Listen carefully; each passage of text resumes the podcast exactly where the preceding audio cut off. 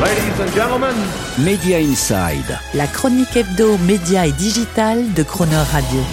Terence Dorieux. C'est une petite révolution à venir dans le monde de la télévision et qui vous permettra de retrouver d'un coup d'un seul toutes les chaînes de la télévision gratuite dans une seule et unique application directement accessible sur l'écran d'accueil de n'importe quel téléviseur connecté à Internet dont la majorité d'entre vous est désormais équipée. Car jusqu'à présent, passez-moi l'expression, c'est autant le foutoir généralisé que le parcours du combattant pour qui voudrait regarder en direct telle ou telle chaîne de télévision ou accéder à son replay. Selon que vous êtes équipé d'un boîtier OTT, d'une clé TV, d'un téléviseur directement connecté d'une box opérateur ou d'une console de jeu, il vous faudra fouiller dans les arborescences des différents menus jusqu'à trouver comment accéder ou devoir télécharger l'application de telle ou telle chaîne pour enfin pouvoir la regarder en direct. Et ce, à contrario des services comme Netflix, Prime Video ou autres Disney ⁇ qui sont souvent directement accessibles dès l'écran d'accueil en un clic et qui ont réussi à se réserver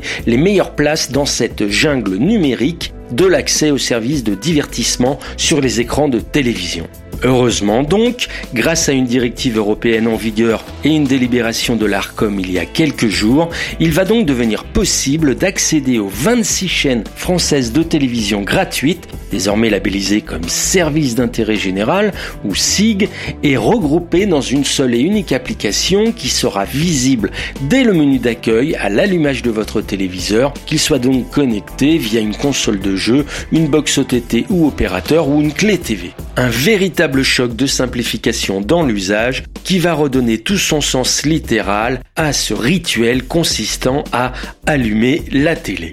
Et une bonne nouvelle pour toutes les chaînes qui, fortes de cette nouvelle arme réglementaire, vont pouvoir remettre du rapport de force avec les opérateurs, les fabricants de téléviseurs et d'interfaces OTT comme Apple, Google ou Amazon et ses Fire Stick TV afin de sécuriser leur accès et leur visibilité aux premières places et au même niveau que les applications concurrentes de streaming payantes, Netflix, Disney+, Prime Video ou gratuites, Pluto TV, Roku, Tubi, Rakuten TV, etc. Cette bonne nouvelle pour les chaînes sur le terrain de l'audience et de la distribution risque en même temps de leur coûter très cher économiquement, en particulier à des chaînes comme TF1 et M6. En effet, l'intégration comme SIG aux premières loges sur l'écran d'accueil des TV connectés va supposer la mise à disposition non seulement du signal linéaire, mais aussi des services de replay associés, lesquels services de replay sont aujourd'hui vendus par TF1 et M6 très cher aux distributeurs de télévision, opérateurs télécom et Canal+,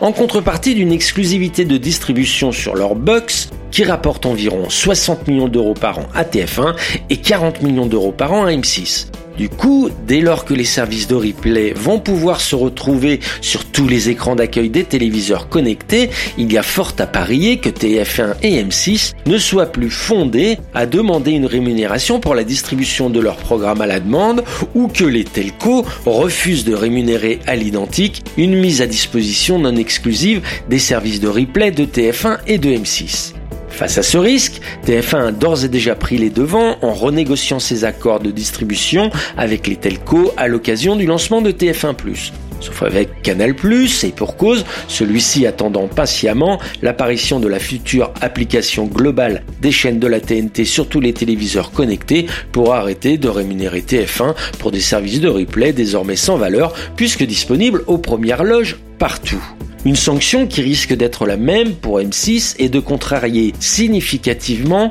la performance financière de la filiale de Bertelsmann, toujours au plus près de ses sous. Bref, en voulant avec ce nouveau statut de service d'intérêt général s'assurer une visibilité pour leurs médias aux premières places de toutes les interfaces de divertissement audiovisuel, au nom d'un enjeu de souveraineté culturelle nationale, et pour résister à la puissance des GAFAM et des streamers et réseaux sociaux extra-européens, TF1 et M6 en particulier devront vraisemblablement accepter du même coup de se couper un bras en renonçant de facto à leur rente financière de distribution sur les réseaux des opérateurs télécoms et de télévision payante.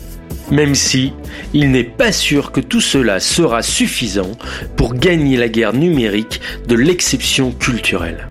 Media Inside. Terence Derieux, tous les mercredis à 7h45 et 19h45 et à tout moment en podcast. Cronerradio.fr